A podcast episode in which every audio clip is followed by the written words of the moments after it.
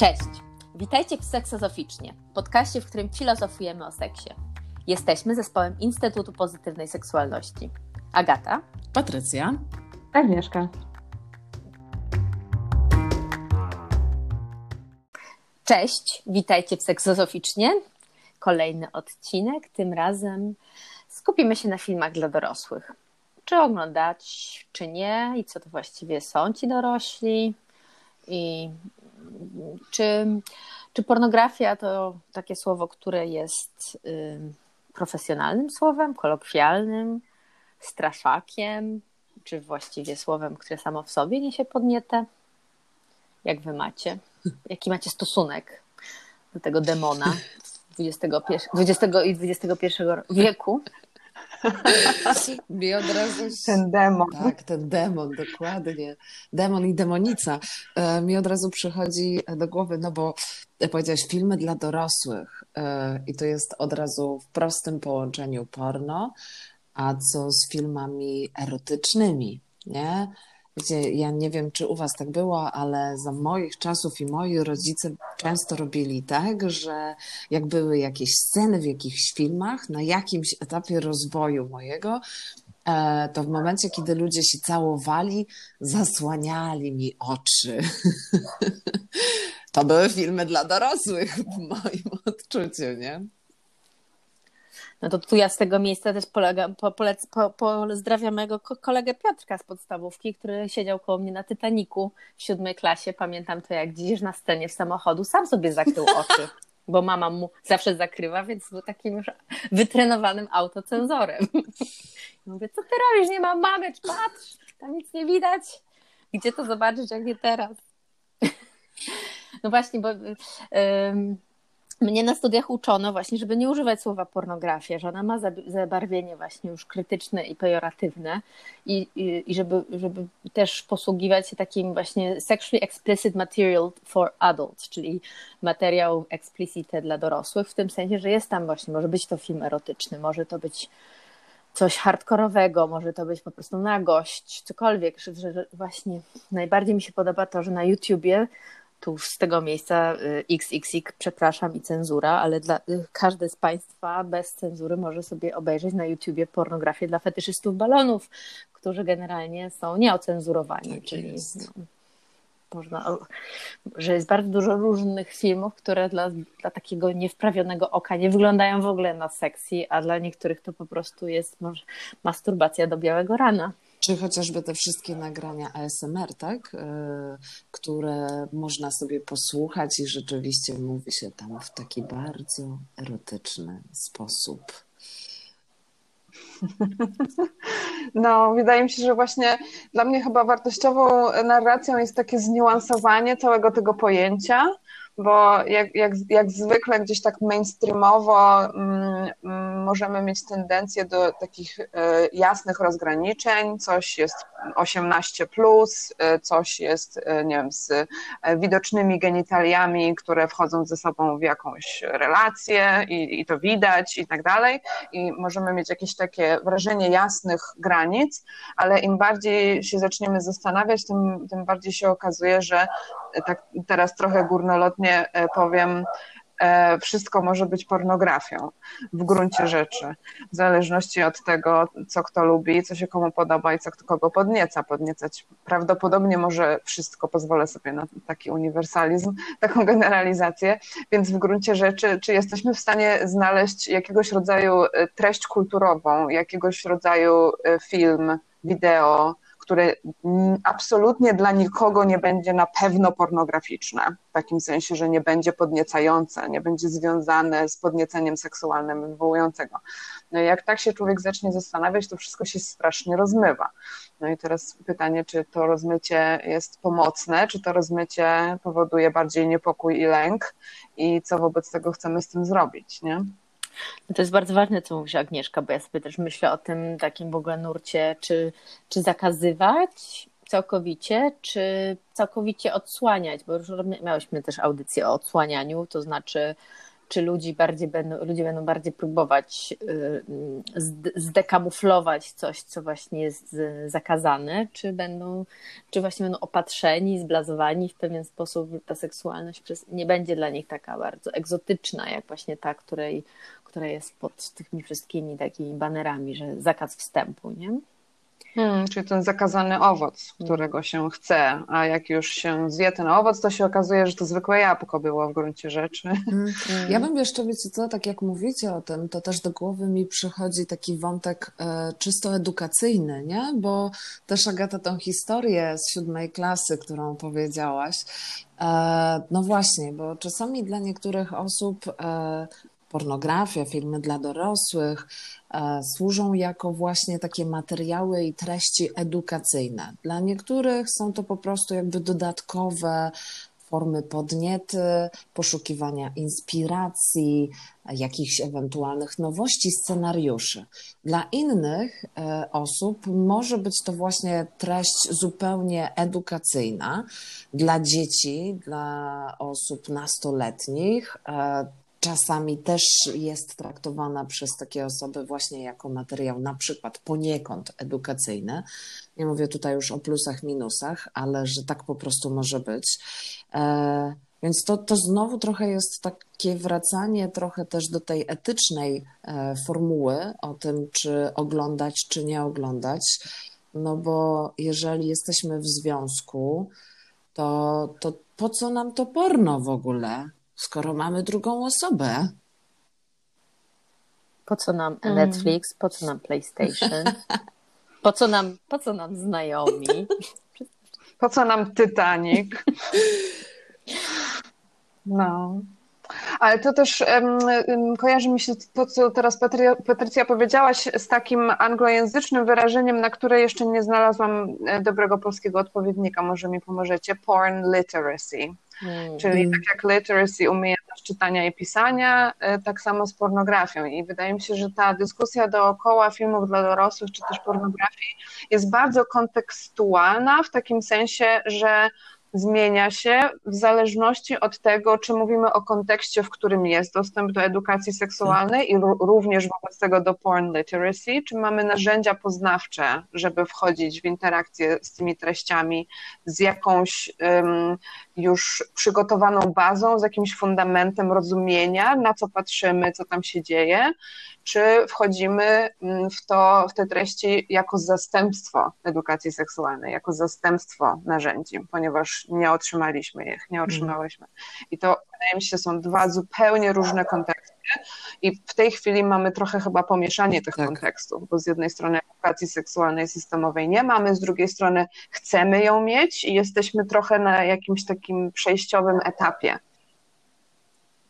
no tutaj jeszcze dodatkowo jest ta, ta kultura dosłownie takiego dużego lęku i straszenia właśnie. Pornografia jest świetnym takim narzędziem do w ogóle wzbudzania takich bardzo emocjonalnych i nabudowanych emo właśnie dyskusji publicznych, nie? bo wystarczy wrzucić temat pornografia, e, wystarczy wrzucić temat edukacja seksualna i nagle wszyscy się chcą wypowiedzieć na temat swoich własnych opinii, a tymczasem no właśnie, nawet, nawet myślę, że to, co jest dla mnie osobiście niepokojące, to jest to, to jak bardzo jest duży jakiś taki rozdźwięk e, w, w, wśród profesjonalistów, profesjonalistek zajmujących się seksualnością, czyli właśnie e, ta potrzeba, żeby diagnozować uzależnienia mm. różnego rodzaju właśnie związane z seksualnością i tutaj uzależnienie od pornografii jest jednym z takich bardzo skomercjalizowanych sposobów na zdobywanie klientów, klientek, którzy właśnie używają y, materiałów. Ja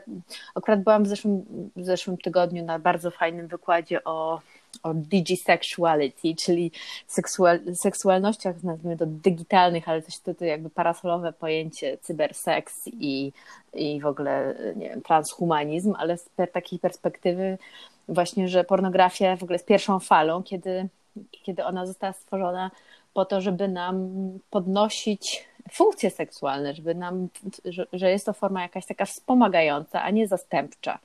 Nie? W tym sensie, że i to, co bardzo ciekawe, co, co to tam ta wykładowczyni Marki Twist nam przekazywała, to, że zapominamy i nie patrzymy na to z perspektywy teorii przywiązania.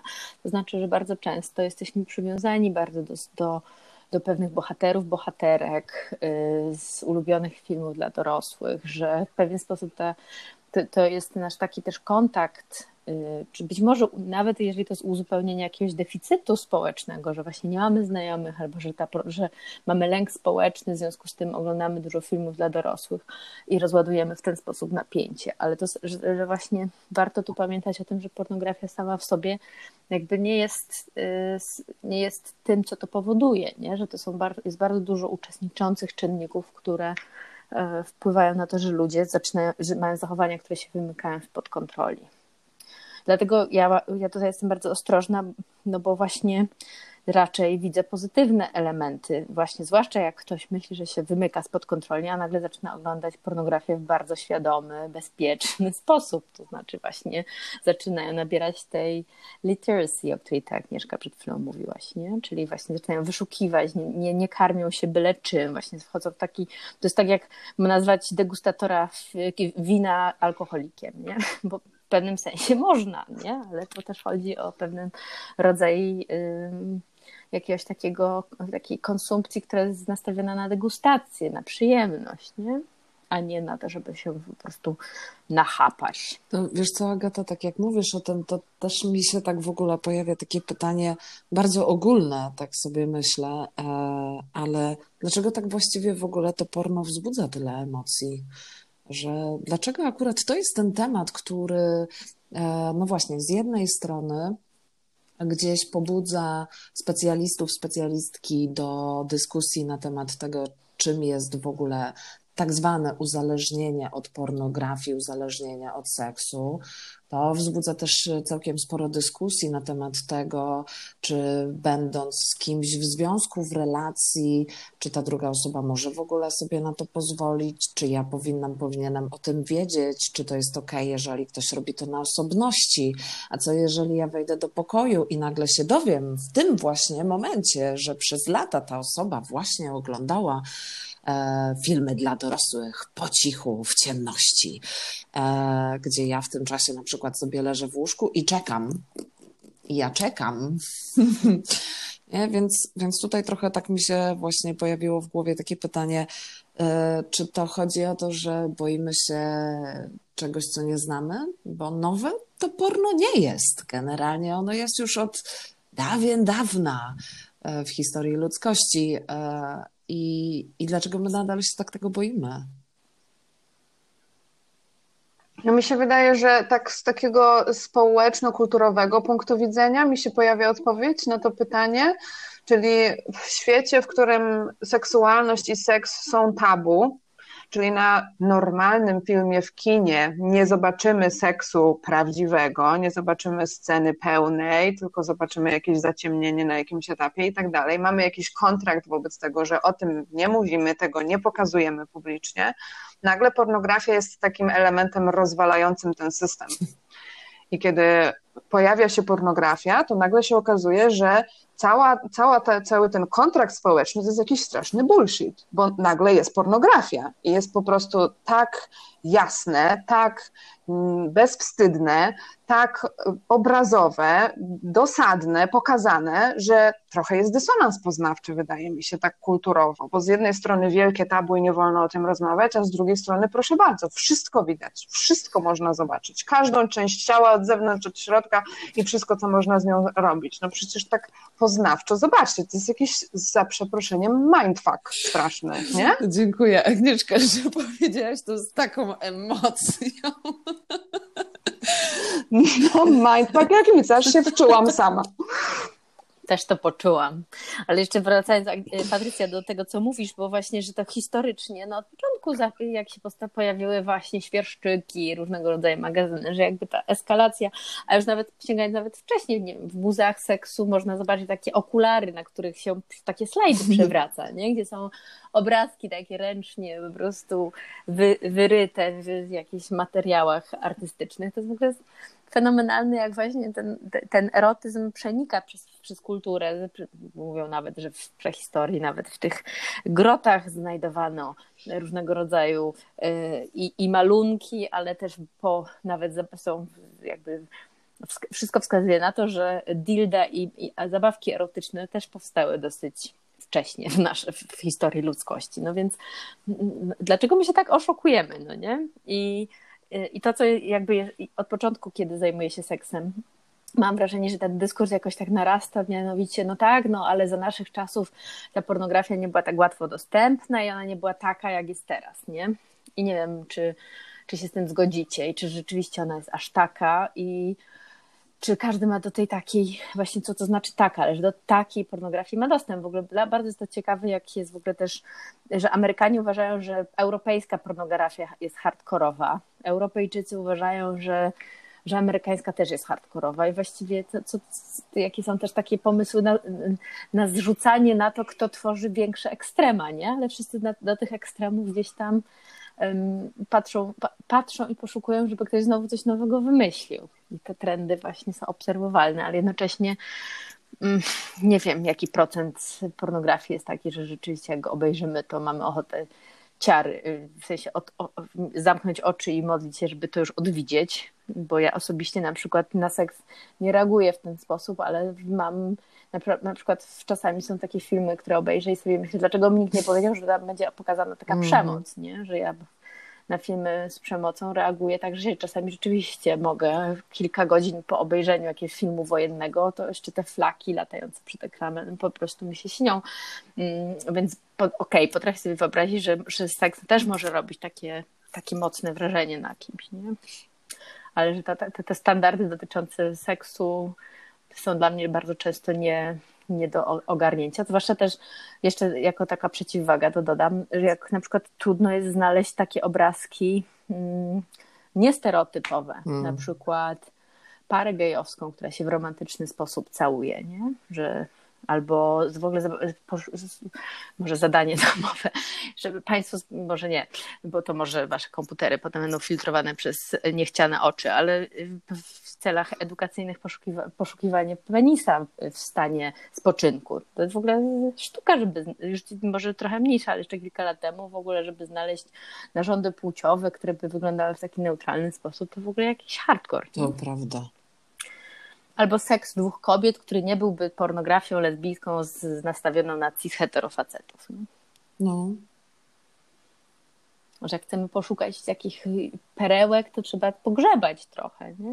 Y, tak, e, przychodzi mi do głowy, jak to mówisz, Agata, trochę e, jakiś czas temu dostałam od kogoś taki filmik właśnie, w którym e, jest film, e, osoby, które występują w filmach porno, rzeczywiście przychodzą, dzwonią pod drzwi, są, zupełnie nagie, otwiera starsza pani e, i mówi zaskoczona, czy mogę w czymś pomóc, e, na co te osoby odpowiadają, że tak, my tam przyszliśmy na przykład do Maćka, a Maciek okazuje się być dwunastoletnim chłopcem, który akurat ma komputer w ręku i stoi taki zaskoczony, nie wiedząc o co chodzi. Okazuje okazuje się, że właśnie przed chwilą oglądał e, film pornograficzny z udziałem tychże osób, które stoją pod jego drzwiami.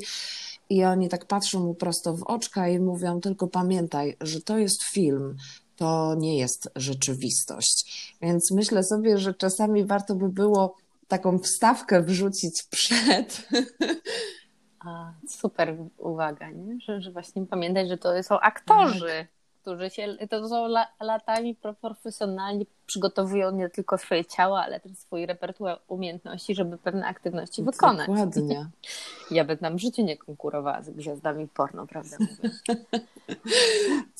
No i to, to, to wideo, o którym mówisz, e, Patrycja, to jest właśnie świetny przykład takiego programu systemowego rozwiązania porn literacy, takiej czytelniczości pornograficznej, bo to um, zdaje się um, Nowa Zelandia. Znaczy to, to jest film zrealizowany przez w ogóle właśnie systemowe rozwiązanie, jakiś projekt strona internetowa, na której rodzice mogą szukać informacji na temat tego, jak rozmawiać z dziećmi o pornografii, żeby one dostały te informacje, żeby one dostały te narzędzia, żeby rodzice wiedzieli, jak mogą usiąść i porozmawiać z dzieciakami o tym. Słuchaj, są takie filmy, one pokazują to a tamto, nie pokazują tego a tamtego, pamiętaj o tym, żeby otwierać te rozmowy. No to wydaje mi się w ogóle piękny przykład tego, jak można jednocześnie zostawić e, rodzicom bardzo dużą odpowiedzialność, taką sprawczość w tym, a jednocześnie dostarczyć właśnie jakiegoś rodzaju poznawcze narzędzia do tego i jakieś poczucie bezpieczeństwa, żeby ludzie wiedzieli, jak o tych sprawach rozmawiać. No. Ja też tak sobie myślę, Agnieszka, jak o tym mówisz, że, że właśnie to, to nie tylko rozwiązanie systemowe dla osób młodszych, ale też tutaj bez względu na wiek, nie? Bo, bo też czasami właśnie ja na przykład dostaję takie zapytania, nie? Na zasadzie e, mój partner, moja partnerka ogląda film pornograficzny, jesteśmy w związku od x lat i czy to jest ok, czy to nie jest ok. E, myślę, że pewnie będziemy teraz powoli kończyć, ale E, na pewno wrócimy do tego. No, to też trochę nawiązuje do jednego z naszych pierwszych odcinków o normach, mm. nie? E, czy, czy jest norma, do której możemy sobie przyłożyć ten nasz stały związek i z tego nam wyjdzie, czy to jest ok, czy nie ok, czy to jest norma partnerska, czyli jest to kwestia do obgadania, jak wiele różnych innych. Mm. Mm to co powiecie na taką robótkę y, y, y, domową, żebyśmy poprosili, poprosiły nasze słuchaczki, naszych słuchaczy, żeby podzielili, podzieliły się z nami kryteriami, według których poszukują dla siebie filmów dla dorosłych. W sensie, co są, jaki mają klucz, według jakiego klucza, jaki filtr. W sensie, czym się, czym się kierujecie? Super. W swoich, w swoich decyzjach. Sama jestem bardzo ciekawa.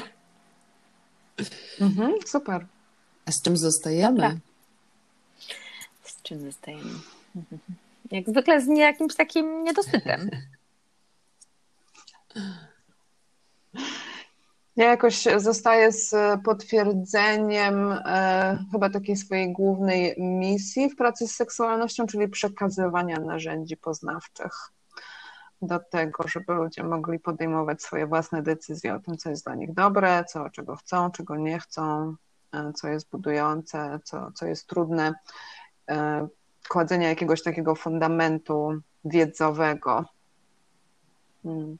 Tak, ze mną też zostaje właśnie ta wiedza. Chciałam użyć na początku słowa edukacja, ale ona ma też takie dosyć spore obciążenie, e, więc też tak sobie myślę, że jednak to, to poznanie, wiedza i przestrzeń e, też dla tego, co mi porno robi, dlaczego w ogóle to porno i w ogóle o co w tym wszystkim chodzi, to, to ze mną chyba tak zostaje.